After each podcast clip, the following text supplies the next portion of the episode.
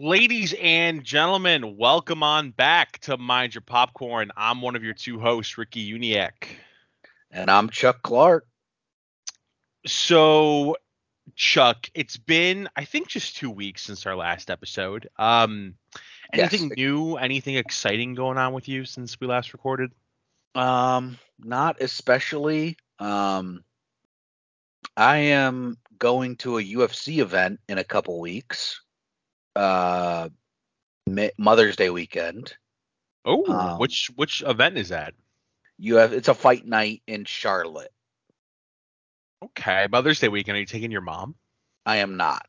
Ooh, My mom okay. is not interested in combat sports, really any sports of any nature, but Mm. combat would probably be maybe bottom of the list for her. that pretty seem that, that seems pretty on par for most moms out there. Yeah. Uh, who's fighting? Um, let me look it up because I actually don't know off the top of my head. Um, it's a good fight. I believe. Okay, let me see. Yes. Uh, these these names: Jeriso Rosnick Rostruck versus Jailton Almeida. They're both heavyweights. Oh, okay. I I think you nailed it. Um, that's you know that's one of the more interesting things about UFC is, I think well just, I think with any combat sport like, is there such thing as a well I know there's such thing as a boring fight. I've watched a couple boring fights, but like you wouldn't go and just watch like the Royals play the A's, you know? Like, like with with a combat sport, you don't have to know the fighters. Like, okay, like two people are going to try and inflict harm and damage on the other. One ticket, please. Yes. Oh, it's I- a 3 p.m. card too. Oh, Didn't realize that on Saturday. That's interesting. I've never been to a UFC fight. Um, it's, it's, it's like probably should be on my bucket list. I know Cleveland has quite a few of them, but like, I don't know. Jake Paul's not UFC, is he? I feel like that's like the only. No, that's uh he's his own thing. I can't remember what it what it's what their thing is. Um but they've got their own like um fight card, fight network kind of thing. God, what's it called? Um Yeah, whatever league it is that allows you to call out retired and washed up NBA players and NBA players or NFL players that have probably not worked out in years. Whatever that league is called, that's what he's a part of. yeah, he's on he's in some league called um Professional Fighters League, Interesting. which sounds like the generic name from some movie that couldn't like get the rights to UFC or whatever. Exactly. Yeah. Ugh, yeah, I don't know. I, I would love to go to an, uh, an event. I just um have not gotten around to it yet. But so that that's Mother's Day weekend. You said. Yeah. Are you gonna bet on it? I feel like you have to. I mean, obviously, but like, it. I don't think North Carolina has sports betting, so I'm gonna have to bet on it before I go. I'm gonna figure out the. We're gonna figure out the picks before I get there. Oh yeah, I was gonna say you have to have that all, all figured out. Um, that's weird. That I thought, I thought that they. No, you're right. I don't think they do. I don't think that they have sports betting. I don't know. Um, do you bet on UFC at all? Uh, I don't as much, but uh, Duran does. Duran and Duran makes a good bit of money. It's probably the thing he's best at betting. So I try and tail his bets sometimes. I just like I I see him tweet about it. And Duran, if you're listening, this is probably the tenth time that I'm going to admit that I should probably just tail most of your picks. Um, but because who fought this past weekend? Uh, I know it wasn't UFC, but it was uh Well, there was a UFC. There was a UFC fight this weekend. It was Gervonta versus Garcia. Gervonta Tank Davis from Baltimore um, versus Garcia. Tank won in the seventh round, which he picked. He had bets for Tank to finish him in the second, sixth, and seventh round. Second round, he got a knockdown, and then the seventh round, he ended up hitting him in the body with a body shot that took him down. And I had a bet Gervonta to win in rounds seven through twelve. So that was a nice that was a nice payday. So like, what are the odds on that? Like, I I know nothing about Well, that was boxing too. Um, so the exact round, I think he had like it was plus six hundred or plus seven hundred or something, something like that. Uh, For rounds seven through twelve, DraftKings had a boost on it. Um, or not a boost, but they had it at plus two ten, and I put a boost on it for plus two sixty. Okay, man, that's pretty good. I I need to dabble in the combat sport betting world. I am just that is not something that I've gotten around to yet. And uh, he also, just an FYI, uh, always makes a uh, everybody black parlay. I So saw his that's- tweet. Yeah. That's amazing. Um, but last week was uh, for UFC was Pavlovich versus Curtis Blaydes, and Pavlovich knocked him out in the first round. Okay, so was the UFC fight or the boxing match that ended with the the liver shot? That was the boxing match. Bro, I saw that and you know, I'm not a doctor. I've never done combat sports, so I don't know what that pain is like. I've heard it's terrible. Yeah, There's I saw it in slow-mo and it's a vicious it's a vicious hit to the liver. And then you kind of see cuz I think it was Garcia who took the hit, right? yeah. Garcia lost. They Right. were both undefeated going into the game into the match. Garcia kind of stumbles and it's like he doesn't it's like the pain really hasn't quite registered yet. Right. And then I don't remember if that was a knockdown, but you you can see like literally see the pain in his face. It just looked Yep. absolutely brutal. It was all over my Twitter feed. I think what was that Sunday morning? Um, Yeah. Because happened. Saturday night. I could never do that, man. Oh, Yeah. looked- I would be puking, puking in the ring. Yeah, that's the thing about Tank Davis too is that apparently, and I don't follow boxing. This is again, all we're basically this combat sports was brought to you by Duran, by Yeah. words from Duran. You know, We're just Um, reading off his TL at this point. Is what we're doing. is that basically he just punches super hard. Like he's kind of small but like packed, so his punches pack a lot of weight. And yeah, you can tell like, oof, I would not be able to. No regular person would be able to withstand those attacks. So realistically, how much money would somebody have to pay you to get in the ring with a professional boxer? Oh, we're talking millions. Talking like talking millions. Oh yeah, like five million. Yeah, you know, I guess if you think about it, like you, in a way, I guess you know, you're legitimately putting your life on the line. Yeah. You know, like Chuck, I'm going out on a limb here. I'm assuming you don't have any sort of combat sport experience yourself. Uh, uh, not exactly. Not unless uh, fake or you know whatever spar fake. Well, not really fake fight, but fighting with like sparring equipment in the dorm room and in freshman year of college. One for like in some BS fight. Okay, so minimal combat sport experience. Yeah. like if you don't know how to protect yourself and well really i guess it just comes down to that protecting yourself. Like you i mean people have died. People Yeah. have died. Like um i know for sure in in a boxing ring i don't know if there's been a death in a in the octagon like on the floor in the octagon. There there might be. I think somebody's died after like in the hospital unfortunately. But anywho yeah you're right. It's it's got to be Chuck, five million might be too low. I might need to go like I might need to go eight figures. Eight figures. So you're talking like 10 million. Yeah. 20 million. I think I think 10 million is my number. Now I don't know what my answer would be if somebody had a briefcase with a hundred grand in it in cash, and I saw that.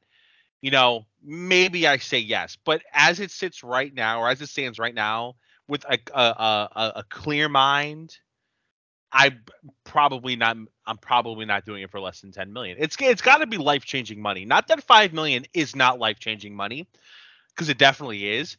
But I guess it's got to be like generational wealth. Like if I, if I'm going to die, I I, I think 10 million's my number. Like for me to put my life on the line and and and get into a boxing ring uh, with a professional fighter. Now remember, we're maybe only 15 years removed from Kimbo Slice walking around the street and giving people like a hundred dollar bills for him to punch him as hard as he can, like on the street, and people were taking it for a hundred dollar bills. Did you ever watch those videos? Uh no, but I'll tell you what I did watch in in the movie Jackass Forever. Francis Ngannou, the Yes. uh, heavyweight champion at the time, I believe, or light heavyweight. I don't know. I think no, I think it was pure heavyweight. You're Um, heavyweight. Punched one of the guys, Aaron, I think, in the nuts as hard as he could. Yeah. And uh, no amount of money.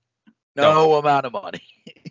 No, and in fact, that's one of those guys where like I, I think if you were to tell me, hey, here's a blank check, write down the number that it would need, you know, for you to get into the ring with Francis Ngannou, I don't think that number exists. For me, Yeah. I just that man is is lethal, and I enjoy my life. Yep. Oh God! Now I got anxiety going into the rest of this episode talking about fighting Francis Ngannou. But anywho, that UFC event I'm sure is going to be very very fun.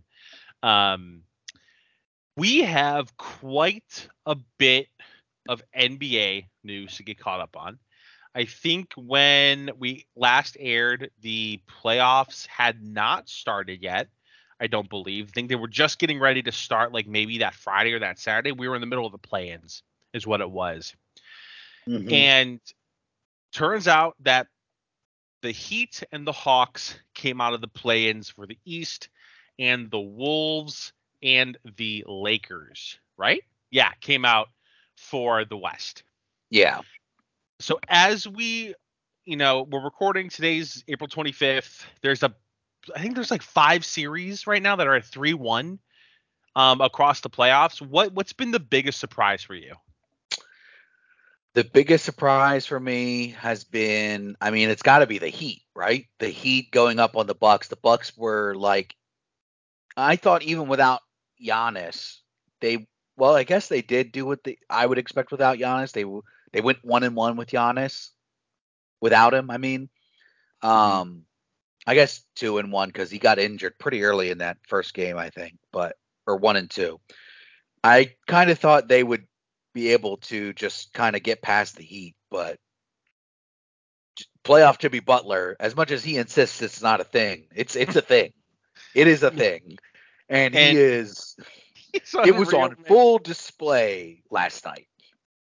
What did he, what did he finish with? 54, 55? Fifty-six points. Good God, man. And like, you know, I'm not trying to downplay it, but well, actually, I'm definitely not trying to downplay it because the Bucks without Giannis are legitimately still a playoff team.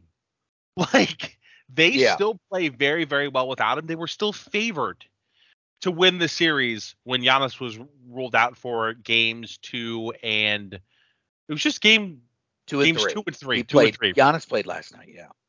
Um, and he got injured. I don't remember. Was it like halfway through game one? Was it the end? I can't remember. I I thought it was like fairly early. Like I remember it happening and being like, "Oh, that's over." Yeah. Yeah. So, and Giannis shot the triple double last night. You know, so it's not like he wasn't effective. Yeah. So, I think you're right. The Heat are probably the biggest surprise. Um, I think that Maybe the Knicks too, but so I think as a as a Cavs fan, because I've kind of been watching the Knicks for the last two weeks of the regular season, really all year. The Knicks are they were a very fun team to watch. I actually had league pass this year, so I got a chance to watch them. Um, I know hindsight's twenty twenty, but honest to God, hand up, this was not surprising to me. Um, the Knicks, I think, were three and one on the season series against the Cavs and the Cavs have legitimately no bench. yeah. I mean, there is not a player coming off the bench um, that brings anything to the table. Uh, I minus Caris LeVert, but Caris LeVert's been starting recently, so I don't know. Um, I think for me, it it's not a huge surprise, but like you kind of look at that second round matchup now, man, and it's like the Knicks are if the Knicks and the Heat hold on, which I expect them both to. I mean, if the Knicks and Heat hold on, then the Celtics and Sixers are. That's what the Celtics and uh, 76ers are praying for. That they play the actual Eastern Conference Finals. Exactly. And really it's it's the Celtics. I I have no faith in the 76ers. Um, they play a garbage brand of basketball. I don't care if you're a 76ers fan is listening. Your team's disgusting. They make me want to vomit when I watch them. James Harden's a fraud, but the Celtics might sweep them. Okay, that's that's a little strong. James Harden's pretty good. He's just he's not he can't put the out the f the consistent effort that I think he used to be able to when he was in the rock with on the rock old Rockets days. You know, because we were about to get a new because we might be getting new Rockets days in a few soon. Yeah. Um. Uh, yikes. Um. I saw a tweet the other day. Um. The Bucks tweeted like the freak is walking in with Giannis, and somebody quote tweeted and said the Rockets when Ime Udoka comes to the building. I, you know what, like, so th- there were there were some people um that I think had some some over the top reactions to that hire. Now, correct me if I'm wrong, Chuck. He just had an affair, right, with an employee, but it was consensual. Yeah, but it was a lot of weird stuff going on. There's there hasn't been a lot coming out about it, which is kind of shocking to me. Okay, okay, then I'm, I'm then I'm gonna not say what I was about to say because I don't know everything. Um, however, the reaction around the league when that news came out was was pretty. It, it, it was gold, and I thought that he was gonna get the Raptors job. That's the news that I was seeing was that Nick Nurse was out and Udoka was their number one choice. But I guess the Rockets are probably a more desirable landing spot if you're a head coach. The Rockets are a bigger market, so you've got a better chance of like getting free agents to come there. But is it a hot take to say that the Rockets have a brighter future than the Raptors? No. I mean, Kind of, yeah. I mean, the Raptors are in a weird place where like they're and the Pacers are kind of in this weird place too, where it's like, okay, you're either you're kind of stuck fighting for a play-in spot. They need a superstar caliber player to come there and play. And if they do, they're a contender. I think if like, you know, um, if you know, I don't not that this would happen, but if Kawhi Leonard went back there they would be a championship contender at least, right? But trying to get one to come there is is difficult. So they have to essentially draft a superstar and hope they get lucky. And right now they're just not in it. It's like you're, you know what I mean? Versus Houston's kind of got like at least a pretty decent young core. And if you bring in a superstar like Harden and maybe one other really good player like Kawhi or like you know what I mean? Or you know, depending on what the Clippers do, um, y- you can make that. Or like if they bring in Kyrie, Kyrie and James Harden together no with Jabari, way. that would be that would be something that could happen. Um, that's hundred percent. By the way, something that could one hundred percent happen. I, I I don't want to go off on a Kyrie tangent here because it'd be so easy, but like I just don't know how a team takes a chance on. I guess if if, if a team was going to take a chance on him, it would be a young team like the Rockets. But um, I, I just don't know if that's the kind of guy I'd want my young guys learning from. You know, is, is that the kind of vet I, vet I want in the locker room? But anywho, I, again, not don't want to go don't want to go down the Kyrie Irving road. Um, the Rockets have a shot at the number one overall pick, right? Like they're they they're a bottom yeah. three. Okay, so they could get Wembanyama. Yeah. Now that would be interesting. I mean, if you end up getting James Harden and in then the offseason, you could, and you could probably trade Kevin Porter um, Porter Jr. or you know what I mean, one of your any of your guards. You know what I mean at that point, Right. depending yeah. on what your bench looks like. There's they have one Boban. Yep, they have Boban. So They have uh Sengun too, yeah, who's uh, a pretty So- exciting player. Detroit, Houston, and San Antonio are the three teams tied for best odds to win the lottery. God, if if Victor goes to San Antonio, um, that would just be the worst. Who imagine him, Keldon Johnson. Oof. I I really want him on Detroit. Well, okay, eh, okay. Actually, you know, as somebody who has a their favorite team plays in the Eastern Conference, I guess I would rather him go to the West because I think he's going to be that great. Um, but I think the best landing spot for him out of those three teams, like from a, a basketball standpoint, it's got to be Detroit. Over.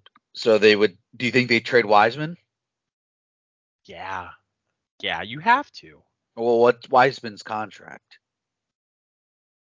I don't think that they s- signed him. I think it's his contract with the Warriors, right? His rookie. Uh, let me see. James Wiseman signed a four-year, thirty-nine million dollar with the Warriors. He's then traded. So, yeah, the club gets an. The team can. Um. So yeah, he's. let's see. Da, da, da. Yeah, so he's um on the Pistons for the next season for sure. Okay. But it's only a twelve million dollar base salary. Yeah, I just think that you dump a player like that if if if you get Victor, because if you get the number one overall pick, Well, no, you keep him through the season uh, just in case Wembaya gets injured, and then you trade him at the deadline. yeah, okay, that uh, that's definitely more realistic. But if you're a team, I any of these teams that are in realistically in the running for the first overall pick, and I guess like when I say realistically, I mean teams with like a a seven percent chance or higher. You know those top, or however way you want to look at it, those bottom like six seven teams. So that would Um, be that would also include then Charlotte, Port, and Charlotte, Portland, and Orlando. Right. I don't think that there is a a scenario in which any of those teams would, if they got the number one overall pick, they would trade out of number one. No, Like I'm in my head, I'm trying to think of like a package that somebody would offer. There is no team that would not take Victor Wembaya over any player in the NBA, maybe short of like Kate. No, I wouldn't take. I wouldn't trade Wembaya the rights for Wembaya for any player in the NBA right now, except maybe Jayson Tatum. But even then, Wembaya is a unicorn. Like, no, So you're taking the rights for Victor over Luka? Yeah, probably. Hmm. Wembaya is cheaper than Luka. How do you say his last name? Wembaya? Wembaya is my understanding. Yeah. Why did I think it was Wembanyama? Why did you let me pronounce it like that earlier? Let me look up how it's spelled because now you got me. Oh, this is this is great podcasting. Wembanyama might be right actually. Wembanyama. Okay, okay. Wem Wembanyama. I thought that I was sounding like an idiot for a second. Nope. Turns out Um, it was me. Life comes at you fast, man. Hello, I'm the problem. It's me.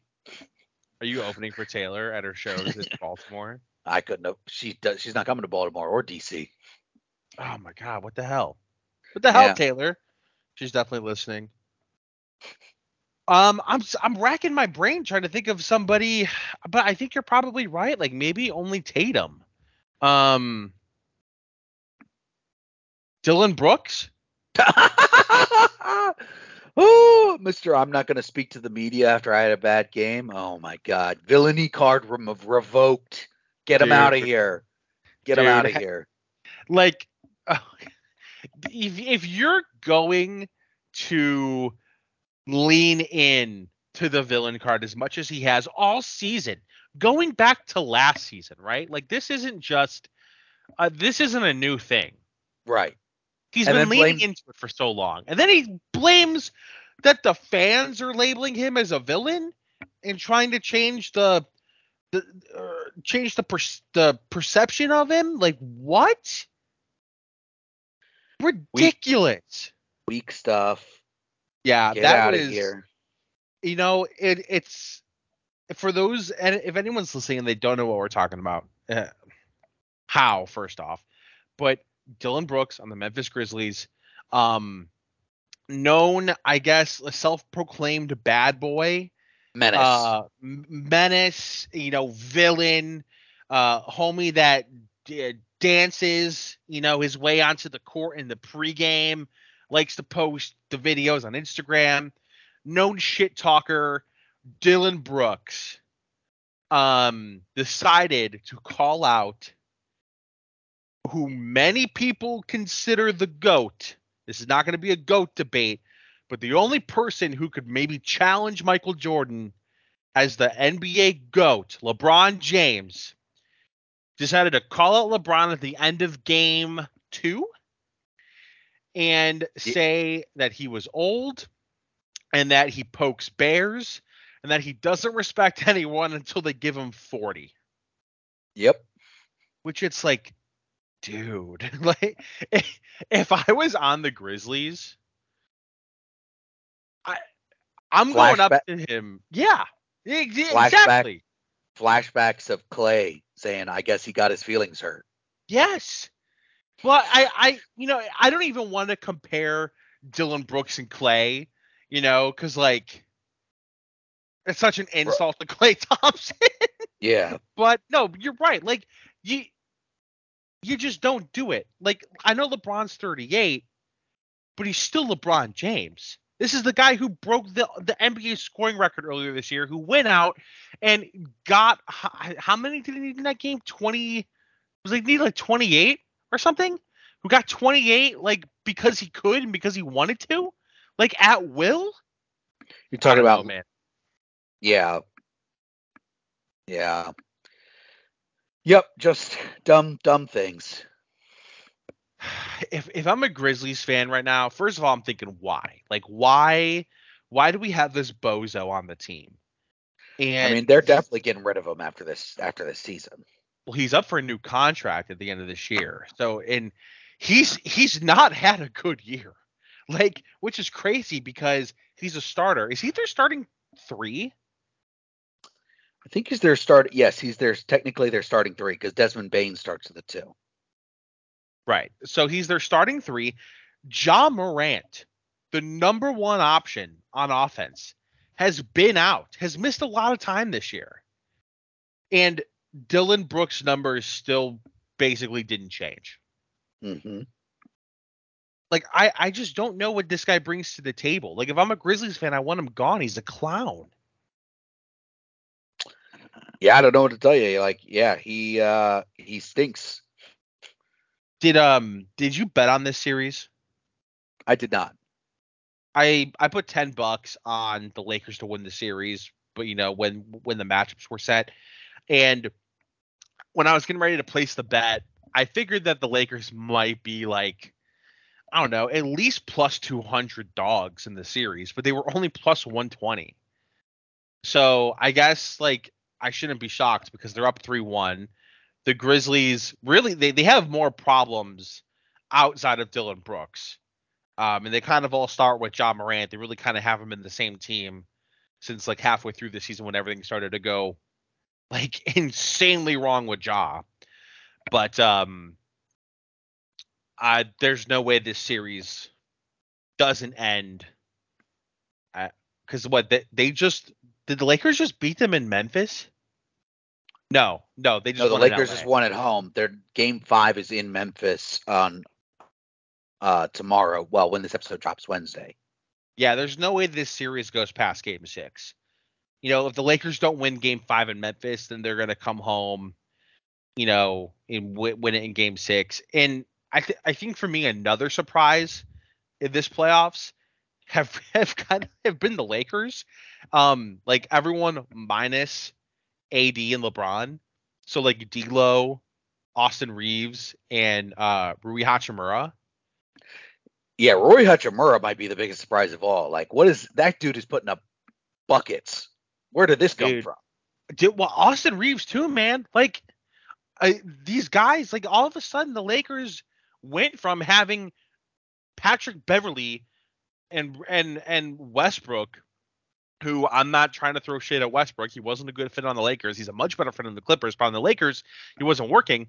But having those two as like their third and fourth options to like, you know, some legitimate alternatives, you know, on Mhm. offense that they can go to and that can, you know, that can take some of the pressure and the weight off of an AD and a LeBron. And, you know, LeBron had 20 and 20 last night. Like LeBron didn't have to go out there and put up 40, you know? Yeah. like like he had to do if you remember those those Cavs teams after Kyrie left, LeBron was playing 45 minutes a game and he was averaging like damn near 45 in the playoffs. yeah. So I listen, I the Lakers are going to win the series. They're going to have to play the Nuggets. Which I don't No, no, think no. is They play the winner of Kings Warriors. Oh, you're right. You're right. Which li- listen, uh, that series has been probably the most entertaining series so far in the playoffs. Um, Yeah, but, But- if they if the Warriors win tomorrow, the the series is over. right, yeah, because you're not. It's not Oracle Arena anymore, is it? Um, I, no, it's the Clay Center or something like that. Chase, is it Chase, Chase Center? Ch- Chase Center. Chase Center. Yeah. Um, I, I'm just gonna call it New Oracle. But if you're the Kings, yeah, you you have to. You have to win at home. And gr- listen, the Warriors have been a terrible road team all year. Yeah. But you have to respond.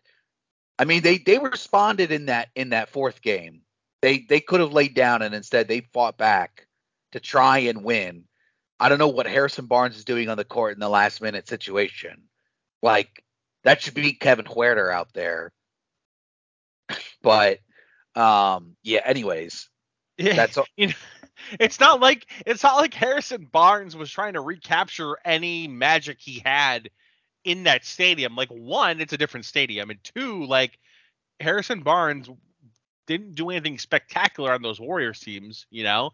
So I, I I saw if you go back and watch the clip of him taking the last shot, man, like you can see the Warriors bench in the background of the shot, and they start celebrating before the ball is even remotely close to you know to to to reaching the basket. So just the disrespect. But um getting back to it, you kind of have to think the Lakers have a decent chance versus either of those two teams. I mean, if you're the Lakers, you definitely prefer the Kings. I think they've already shown that they can get rattled when they're at home. And if you uh, so if you just win one or two game, you, you only have to really win one or two games on the road, and then all of a sudden you can be in control of that series. If you win, if you take one of the first two games, and if you win both your games at home, all of a sudden you're up three one. You're in control. So you would definitely prefer the Kings.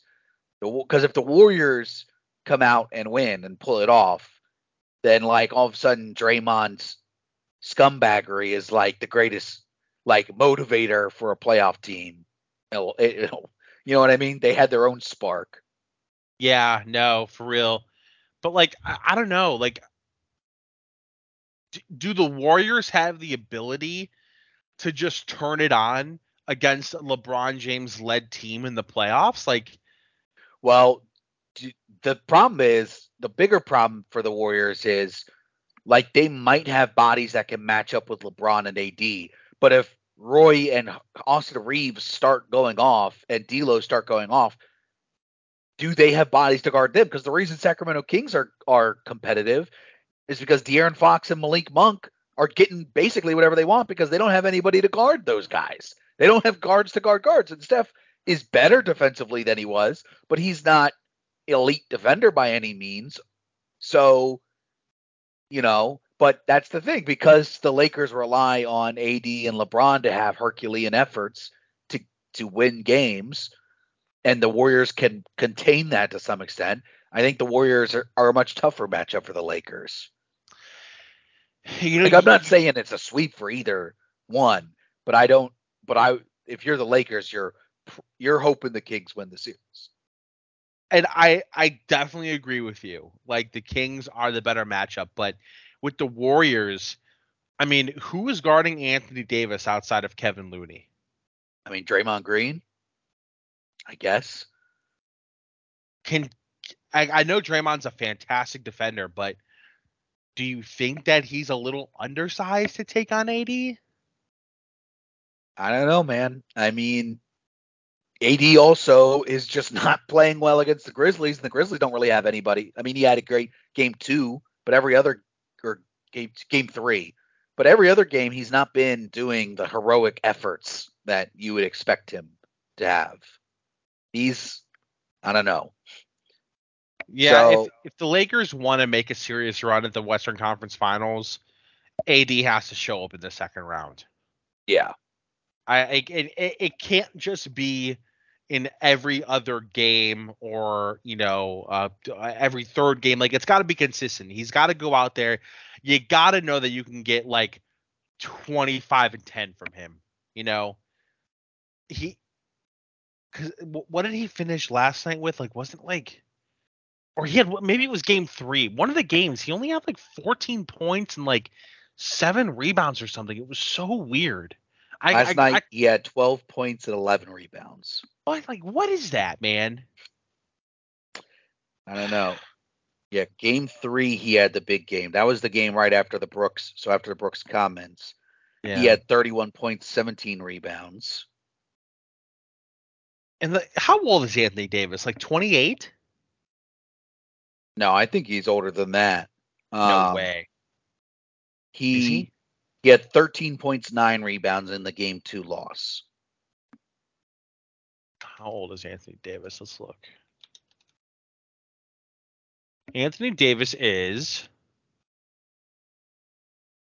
He's 29. Third. He's 30. Oh, he's 30. You're right. He just turned 30. Okay, so he, he's he's gotta he's he, he's got to show up. He's got to be consistent. Um, uh, th- there's a clear correlation between the games that the Lakers win and the games where AD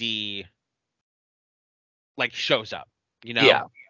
Um, I don't know if he's battling an injury. I mean, really, at this point of the season, who isn't? You know, like Right. uh, unfortunately, this this playoff run has been absolutely, um, like havoc with injuries. Has actually been, uh, you know, really disappointing. But it'll be interesting.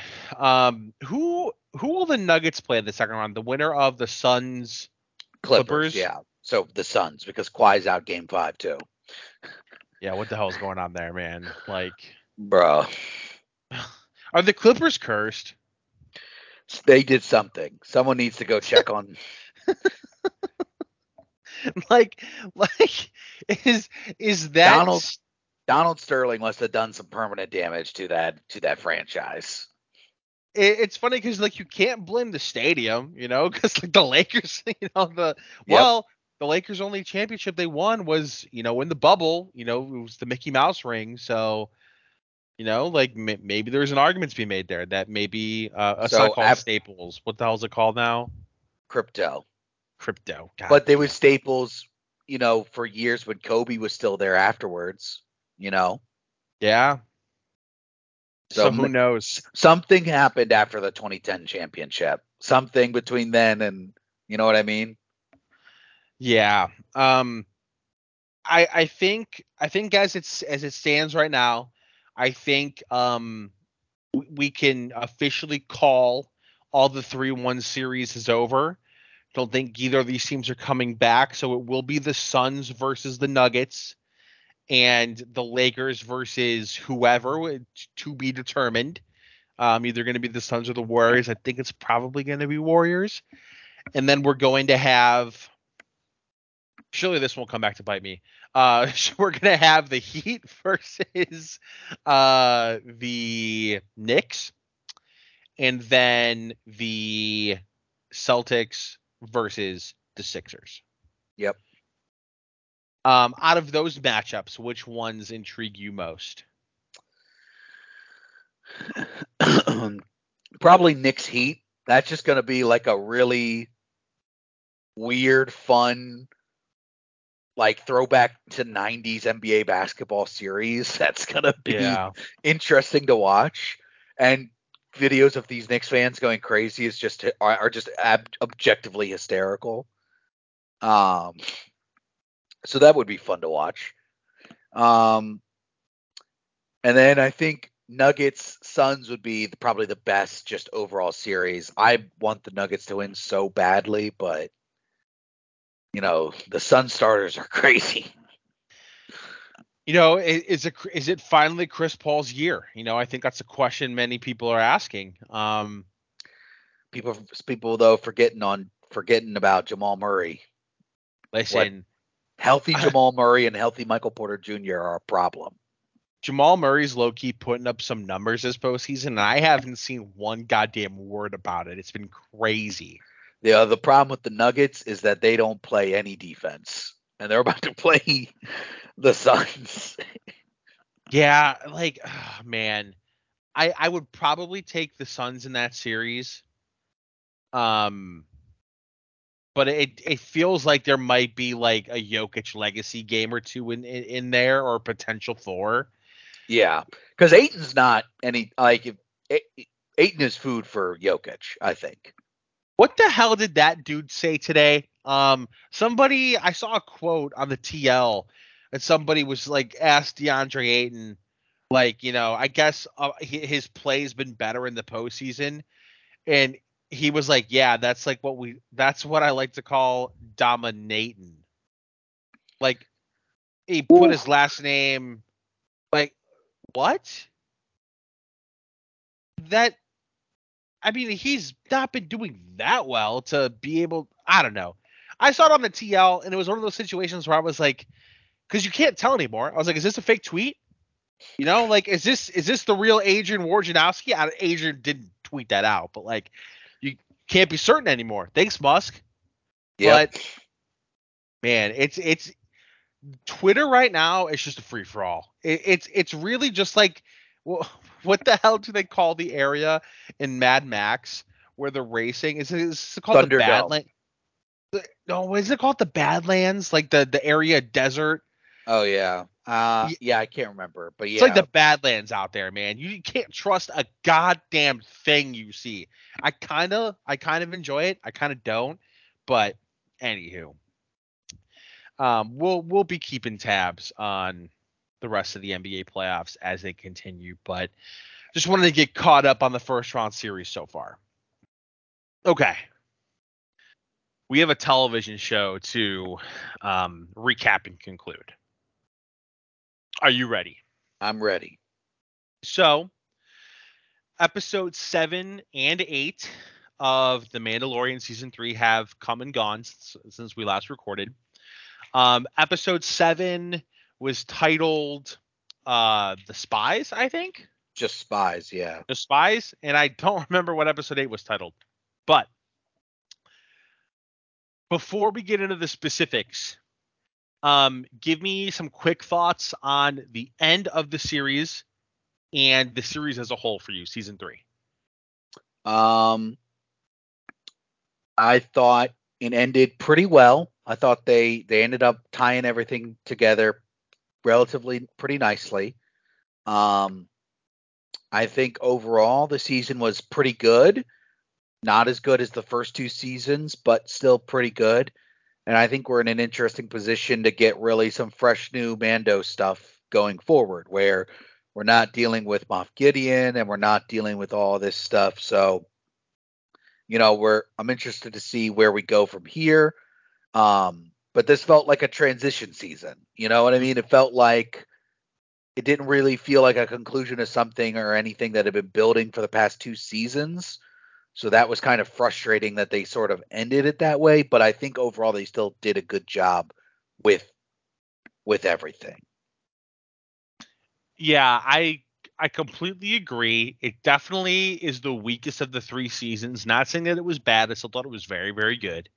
Um, but I think I, I don't know if it's if it's stakes or or writing or story. I, I don't know what the word is. Like, it, I just wasn't as dialed in episode to episode as I was with the first two seasons. Yeah. Um, I still thoroughly enjoyed it. You know, I, I still thought we got some great Star Wars content. I really, really liked um, how they dove into Bo Katan more, you know, as a character. I saw this um I saw this tweet and it was basically talking about how each three seasons of the show so far have kind of dove or kind of have focused on a character outside of Din. Um, with the first season being Grogu, the second season being Boba Fett, and now with the third season being Bo Katan. Um, I know not all of those are like the same, but like it, it does seem like in each of those respective seasons, those characters were highlighted more than the other side characters, if that makes any sense. Mhm. So I enjoyed Bo Katan uh, very much this season. Um, interested to see where we go from here. I know that there were a couple like movie and show announcements that were made at like Star Wars Con the other week. Um, we, know that this is not the end for this story with these characters. That there there's going to be a season four, right? yeah, I mean, just a matter of time. and then there's going to be a movie if i'm not mistaken and the movie's going to wrap up the uh i think this this the story that they're trying to tell so um but for the most part i think i'm on the same boat same exact boat as you so let's get into the some of the specifics here so episode 7 titled the spies i mean this really was your classic setup episode um a couple I guess main points to kind of talk about with with, with this episode was, you know, we our first look at Moff Gideon. Um, Moff Gideon is back. We see him in uh, what looks like some some new gear, a new suit, some new armor. Um, he is the head of some sort of super secret evil empire council. Um, and he tells the super secret evil empire council that the Mandalorians have this plan to take back Mandalore and how that could pose a problem for their plans to basically um, bring back the Empire. Yep. Um, also in this episode, the two factions of Mandalorians basically unite. It's kind of like uh, you know, Thanksgiving in a way. Um, they kind of all get together, they have a feast, uh, and they kind of tee themselves up for this retaking of Mandalore. Um, Mhm. and I believe that that's all taking that all happens on Nevarro. They decide to meet on Nevarro yeah. which uh, which was which was pretty cool. We see that Grogu gets a fancy new IG-12, not IG-11, IG-12 suit made from IG-11 that he can sit in and control and move around. And the moment I saw that, I was like, "Oh, he's gonna kick some ass in this suit." Definitely, like next episode, like you just knew. Um, which which was really really cool. It was kind of a, a neat way to to bring back IG11. hmm Um, and this episode basically ends with the Mandalorians getting to Mandalore, um, where there is unfortunately an ambush, you know, by Moff Gideon and his army waiting for him. Um, we do lose a homie in this episode. R.I.P. Paz. Dude went out like a badass. There's absolutely no denying that. By the, I'm gonna butcher the word. Are they called Praetorian guards? Praetorian. Praetorian guards, which, um, shout out, um, was that the Last Jedi? Yeah, the Last Jedi is where the Praetorian guards fight Rey and um, uh, uh, Adam Driver. Adam Driver, Kylo Ren. Kylo Um, Ren. That's it. Okay, I really quick here. Just give me a yay or a nay. Uh, just you can only respond with one of those two words, nothing else. And I'm ending the episode. Your thoughts on the throne room scene in the Last Jedi?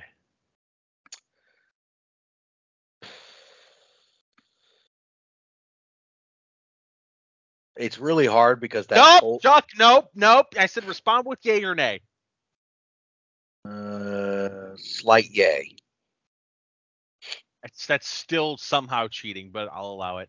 Um, we could really have, I think, an entire episode. We might actually have an entire episode on our thoughts on the sequel trilogy out there, but um, we do see the Praetorian Guards make a return, and they do take out our homie Paz, um, but not before he puts up a pretty valiant effort. Mm-hmm. But the episode does end with Din getting captured. So, It did have one of my favorite things. Like he has that heroic last stand where he's fighting all the Beskar troopers, and he kills them all. And I was like, "That's this would actually be a hilarious moment to be like, oh, oh, I thought I was gonna die. Oh, uh, hey, can someone help me out of here?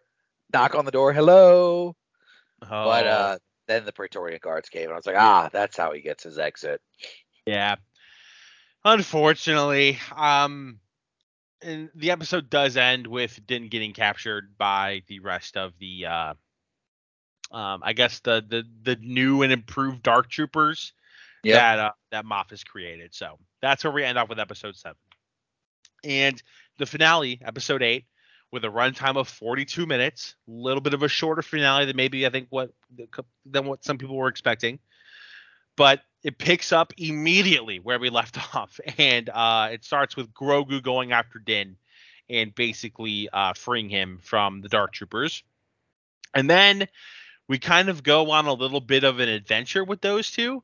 Um, they're kind of going after Moff Gideon. They're so they're kind of going through, I guess the the base, I guess you can call it that, down in the in the caves of Mandalore, Moff Gideon's base Mm-hmm. um, and they're trying to catch up to him. Now, there's a, a certain scene here where there's these laser beam doors that are blocking their, I guess, path to Moff Gideon. Yep. And um, do you know what I'm about to ask you? I have a feeling there's there's a couple things that you might ask, but yes. What did that remind you of? Uh, Phantom Menace. Yes. Okay. Thank you. Yeah. I mean, I'm I'm sure that was uh, you know not a coincidence. Um, it's a it's a clear parallel to Obi Wan trying to get to um. Oh, this is so embarrassing. Um, why can't I think of his name? Darth Maul.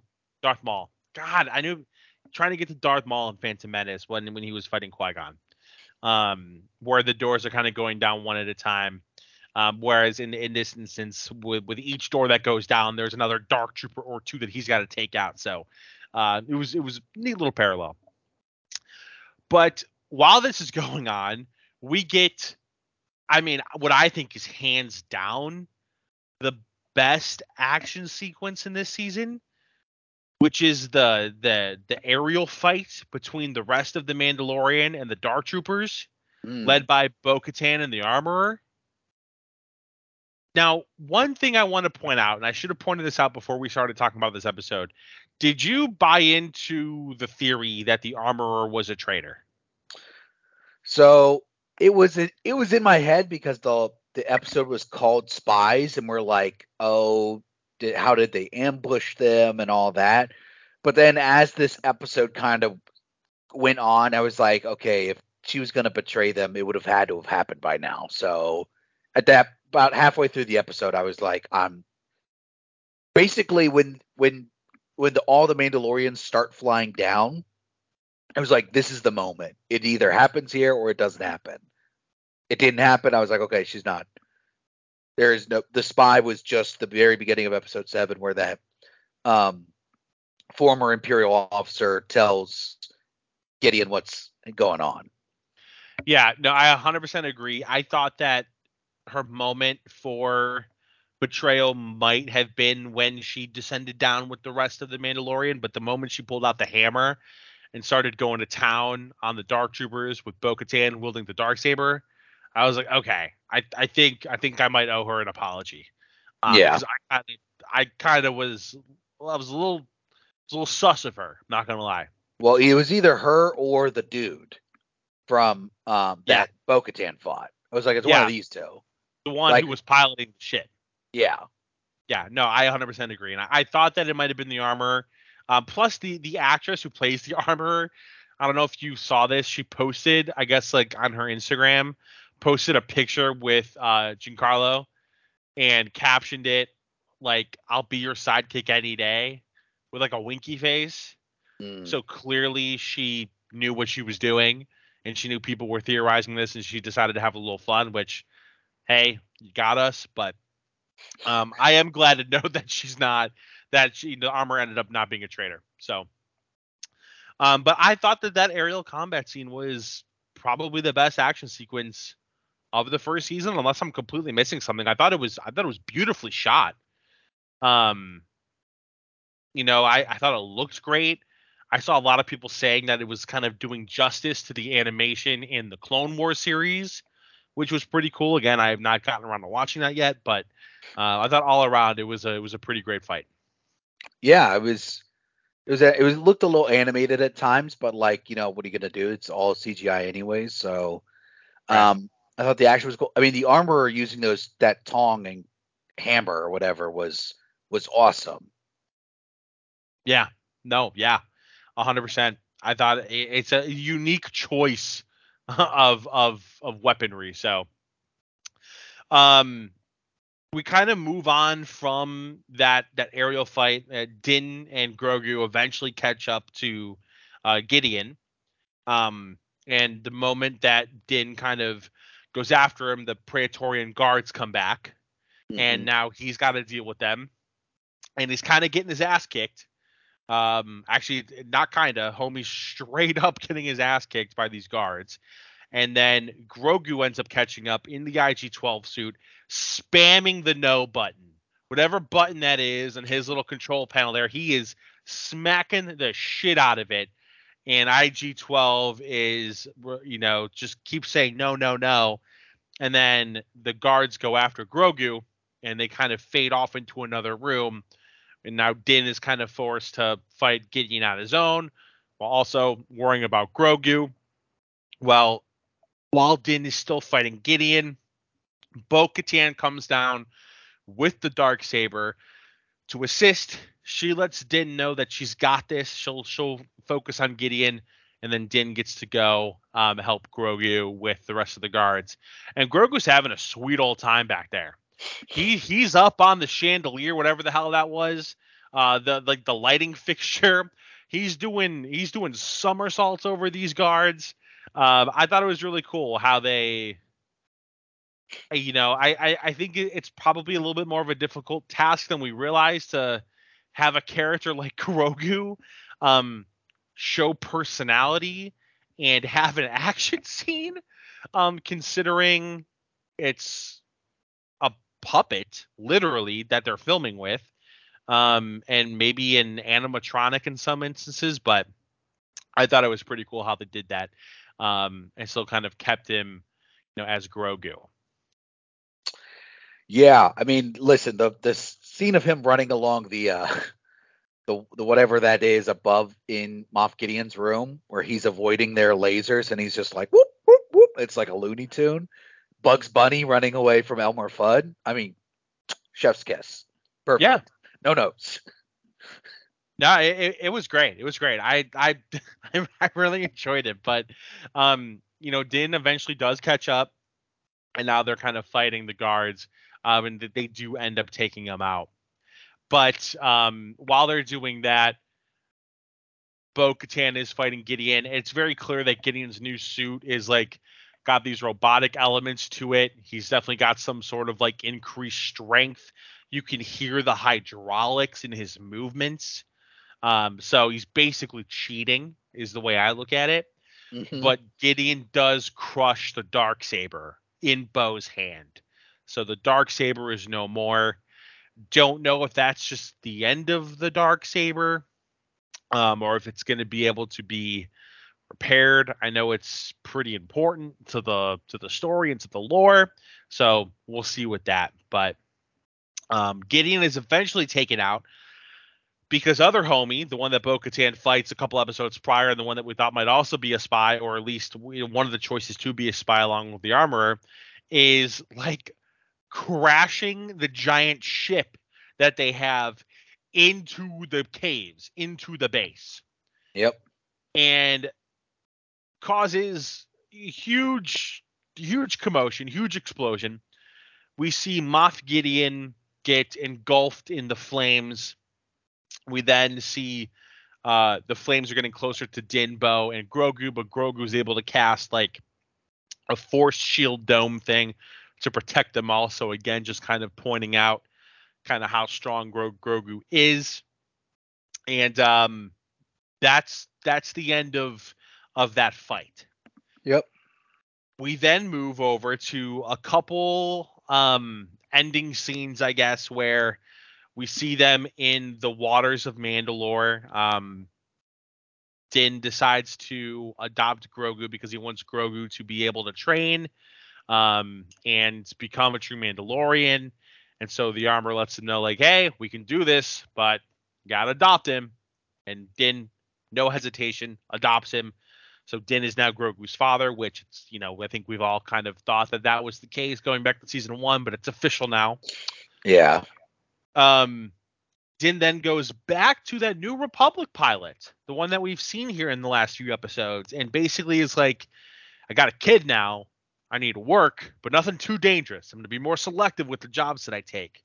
So we kind of see maybe them setting up season four a little bit there.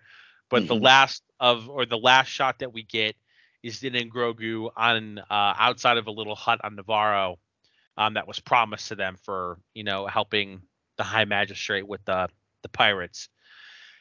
And uh, it's the closing sequence of season three of The Mandalorian. So, um, anything specific or anything addition to what you know the thoughts that you already had before we got into it? Uh, anything specific about these two episodes that you liked or that maybe you didn't like? Um, no, I think uh, I think it's all good. Um, or, well, I what I would say is, like I said, I think they wrapped everything up very neatly. Um, it didn't feel like there were any like real strings left loose or anything crazy like that. Um, I just didn't feel like you know what I mean? It felt like season one and it just felt kind of weird. First off, if you look at the end of season two and then the beginning of season this season, it's just like the end of season two, Grogu leaves with Luke. Beginning of this season, he's back. Now, obviously, we know because we watched Boba Book of Boba Fett why that is, but it's still like just kind of felt like, well, it's here. You know what I mean? Mm. Um, we didn't get a lot of time with some of the characters we come to come to know, like Peli Mah, the repair woman on uh, Tatooine. She just makes a cameo appearance essentially. You know, so I don't know. It just didn't feel as good as the other two seasons. It didn't all come. I think a, a little bit of pacing issues at the beginning too, where I'm like, I don't know where any of this is going. And then they finally start building somewhere to bring it all together. And now it's like, okay, now I guess I'm just. Oh, we'll find out when season four is coming, which we don't know yet. And Ahsoka and the Skeleton Crew are well, Ahsoka's coming this year. Skeleton Crew coming at some point will be connected to this, and you know what I mean. So it's just kind of like, okay, it was a good chapter in whatever this huge story is. So yeah let me ask you a question. Do you think that they intentionally maybe pulled some punches with this season? Yeah, I mean, it felt that way. And I mean, you know, I don't know if you saw what um Temuera Morrison mm-hmm. played Boba Fett said recently, but he said he was supposed to be in Mando season three, and then they basically didn't call him. So like, there's some, maybe he was going to be a, a factor in this season, and then they kind of had to write around it. Like, you know what I mean? It just feel it just felt like, yeah, it kind of felt wandering a little bit, and then they kind of said, "Oh, this is where we want to settle." You know what I mean? Yeah. So hopefully season four is more streamlined, and we, yeah. And I think that they said I could be getting this confused with another show. I thought that they said that maybe there wouldn't be as much of a wait in between season three. Nah, wait, I think I'm getting that confused with another show. I don't remember what showrunner said that, but somebody said there wasn't going to be a huge wait in between seasons. I don't remember who said it. I mean, I've seen that for a couple shows that I've seen recently, like Invincible. It was and- Invincible. That's what it was. It was Invincible. That's exactly what what it was. Um, which that comes back soon. Excited, but um, I'm on board with you. I still thought it was great. I mean, this is like one of the, you know, I guess the the series or the the pieces of Star Wars that we've gotten in the last like 20, well, I guess 20 years isn't fair. Last 10 years, I guess since Disney took over, it's probably a better way to frame the timeline. But one of the pieces that I get excited about, um, I don't feel let down by the season really. Um, I think it would have been pretty. I don't either. I want to. Yeah, no, yeah, and I I think you and I feel the exact same way. Like, it's just it, it was just going to be hard to top season two, which I think people would say might be better than season one. Like, it was going to be hard to keep keep doing that, and it's unrealistic to expect that too. So, I thought it was still a very very good season, um, and I'm still excited to see where the story goes. Yeah.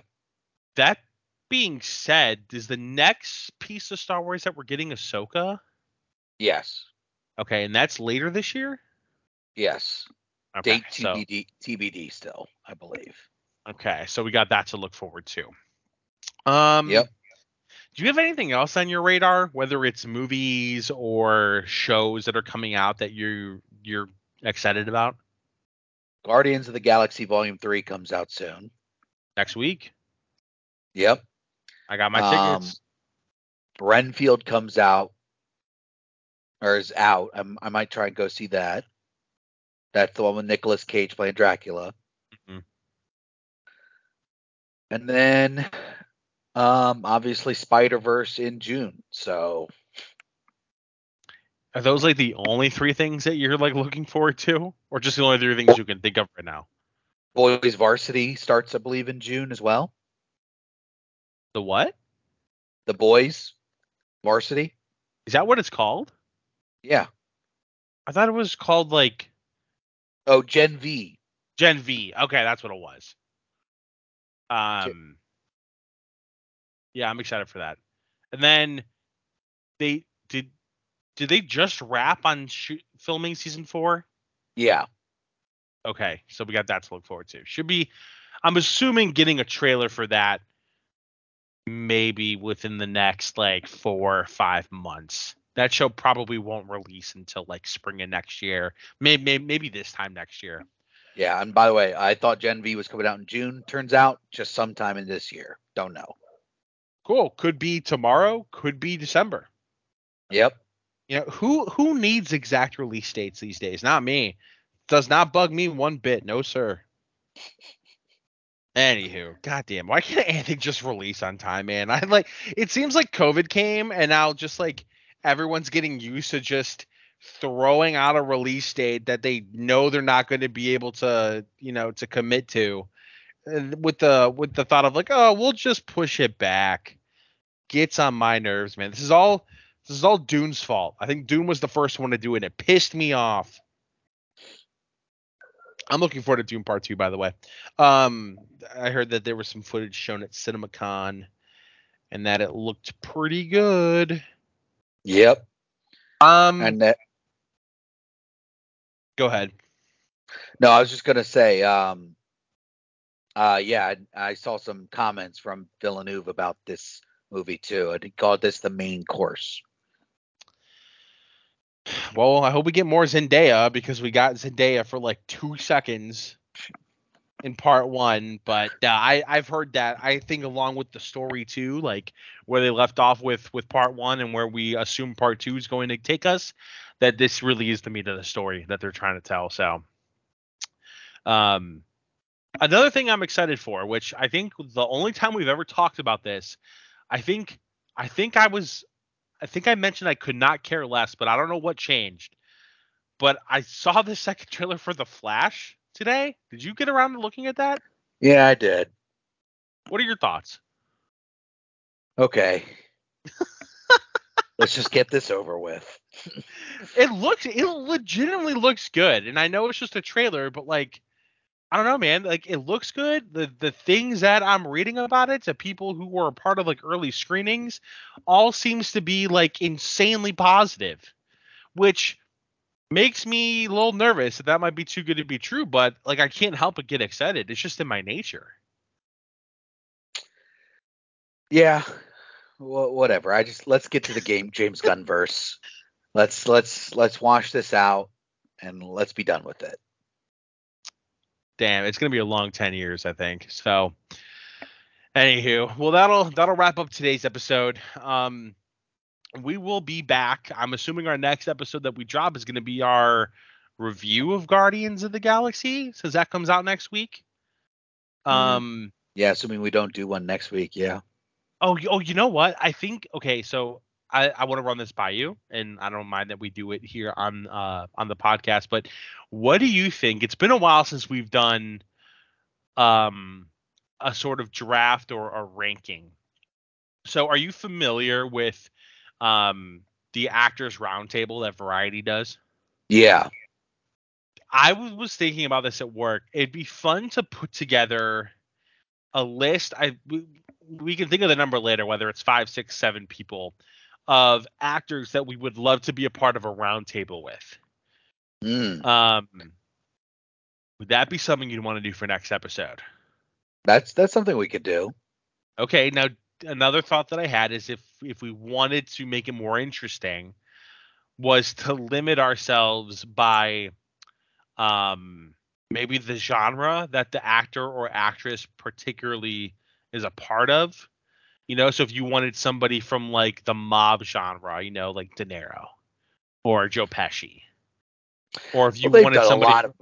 I know, I know. So it, it would be tricky, but like I was thinking of like, you know, if if I wanted to limit myself to somebody that was maybe primarily known from the horror genre, like Jamie Lee Curtis comes to mind, you know, even though she's done so much more outside of like her her early early uh acting days in like the Halloween franchise, like it'd be something to think about. But we'll we'll figure that out. I thought it'd be cool to kind of you know go into it and basically I'm what we'd be creating is a group of actors or actresses that we really would just want to like spend time with and, and hang out and ask some questions to. So um I think it'd be something fun, something fun to do. Um, especially if it's in you know an episode before we get to review uh Guardians of the Galaxy, you know. So we'll Yeah. um we'll we'll talk some details on that, but we will be back. Um so, you know, if thank you everyone that has listened up to this point. If you're listening on Spotify or Apple, if you could go ahead and leave us a review, we would greatly, greatly appreciate it. It kind of lets us know how we're doing.